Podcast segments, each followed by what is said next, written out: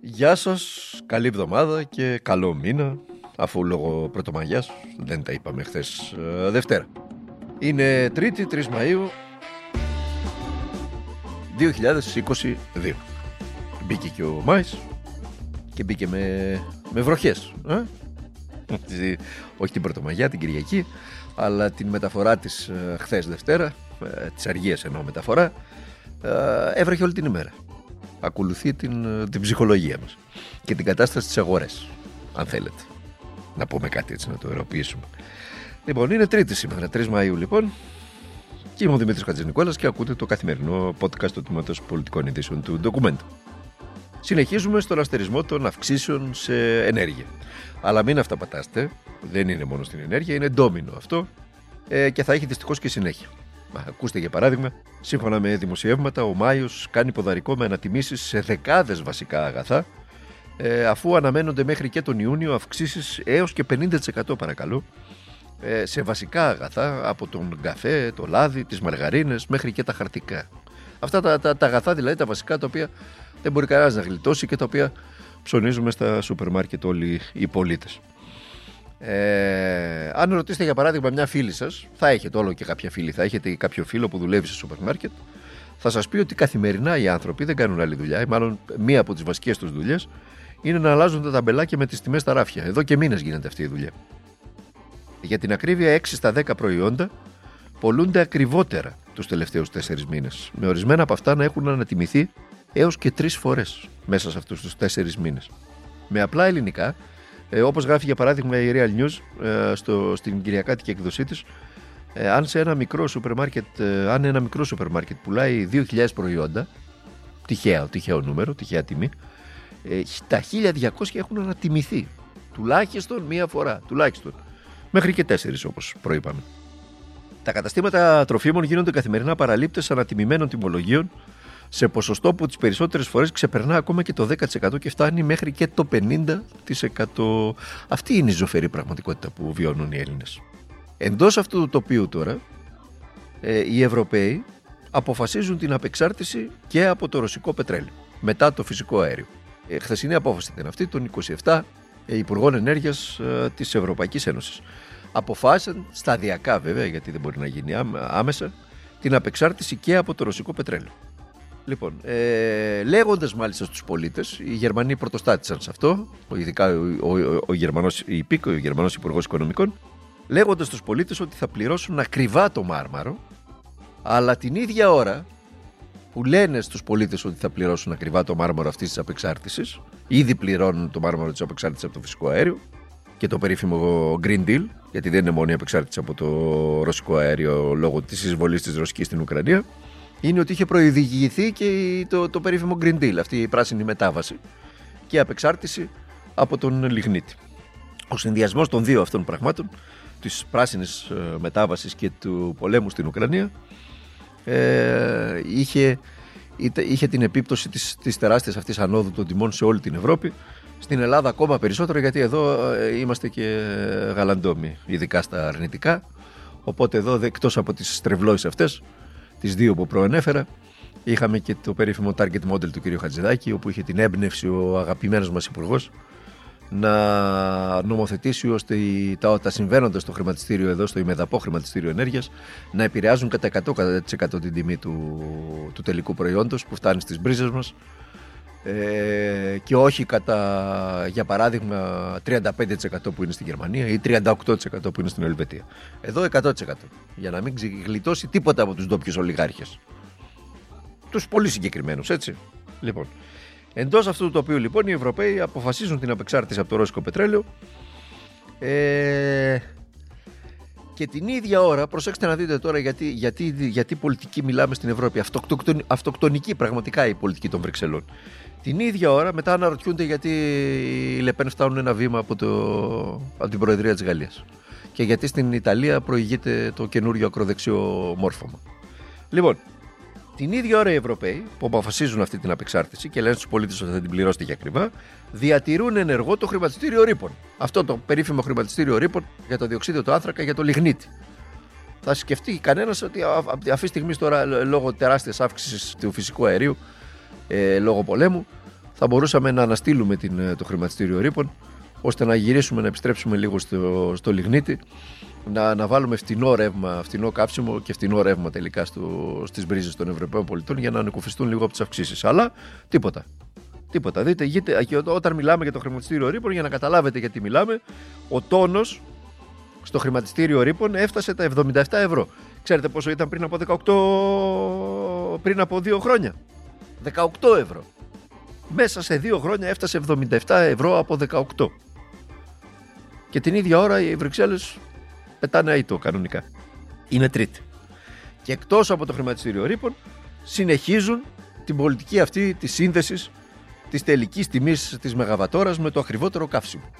Απαλλαγή δώσαν μόνο στις χώρες της Ιβηρικής, στην ε, Ισπανία και την Πορτογαλία. Όλες οι υπόλοιπες χώρες είναι αναγκασμένες ακόμα και 40 ευρώ τη μεγαβατόρα να, να πληρώνουν, για παράδειγμα, ε, από τις ΑΠΕ, από τις ανανεώσιμες πηγές ενέργειας, 45 περίπου, ε, να πουλάνε 240, επειδή το φυσικό αέριο βρίσκεται κάπου εκεί, σε τιμές 240, 250 κτλ. Ούτε αυτή την υποχρέωση άρουν οι Βρυξέλλες για όσο διάστημα κρατάει αυτή η κρίση. Ούτε αυτή. Γι' αυτό σας λέω, πρόκειται για αυτοκτονικά ηλίθιους. Εδώ βεβαίως είμαστε και αυτοκτονικά μαζοχιστές, έτσι. Διότι έρχεται, σας είπα και πριν, το περίφημο target model του Χατζηδάκη και γίνεται αυτό που γίνεται. Κάπως έτσι ο ελληνικός λαός γίναμε ο λαός ε, με τους πιο χαμηλούς μισθούς ε, στην Ευρώπη μετά τη Βουλγαρία, ο οποίος μάλιστα πληρώνει σε τιμές Ελβετίας τόσο το ρεύμα όσο και μια σειρά από αγαθά και από είδη πρώτης ανάγκης. Και μη χειρότερα. Από το κακό στο χειρότερο πηγαίνουμε. Λοιπόν, η είδηση της ημέρα είναι και η επίκαιρη ερώτηση που κατέθεσε το πρωί προς τον Πρωθυπουργό, ο πρόεδρος του, του, του ΣΥΡΙΖΑ, της Εξωματικής Αντιπολίτευσης, ο κ. Αλέξης Τσίπρας, για τις αμοιβές των Golden Boys ε, της ΔΕΗ και ειδικά για τα υπέρογκα μπόνου, καθώς και για τις καταγγελίες για χειραγώγηση μετοχών, τη στιγμή που η ενεργειακή πολιτική της εταιρείας βυθίζει στην εξαθλίωση της πολίτε και την ενεργειακή ε, ανασφάλεια τη χώρα. Ε, αυτή ήταν η επίκαιρη παρέμβαση της εξωματική αντιπολίτευσης. Εκεί παίζεται και ένα άλλο έργο το οποίο εντάξει μπορεί να είναι νόμιμο, αλλά όχι μόνο δεν είναι ηθικό, αλλά βγάζει μάτι στην κυριολεξία. Δεν είναι δυνατόν δηλαδή με αφορμή την υψηλή κερδοφορία της ΔΕΗ, η οποία οφείλεται βεβαίως στα τεράστια υπερκέρδη ε, λόγω των στρεβλώσεων στην αγορά ενέργειας και στο χρηματιστήριο ενέργειας. Ε, δεν είναι δυνατόν τα, τα Golden Boys, ο περίφημος ε, CEO της, της ΔΕΗ, ο κύριος Στάσης, ε, εκτός από τη βίλα στην Τζιά, Είπαμε, ο άνθρωπος έχει δικαίωμα να φτιάξει ό,τι θέλει με το σπίτι και όποιος, όπου θέλει σπίτι και, όποιο, και όσο ακριβό θέλει το σπίτι του από τη στιγμή που ε, αμείβεται νόμιμα και βγάζει χρήματα.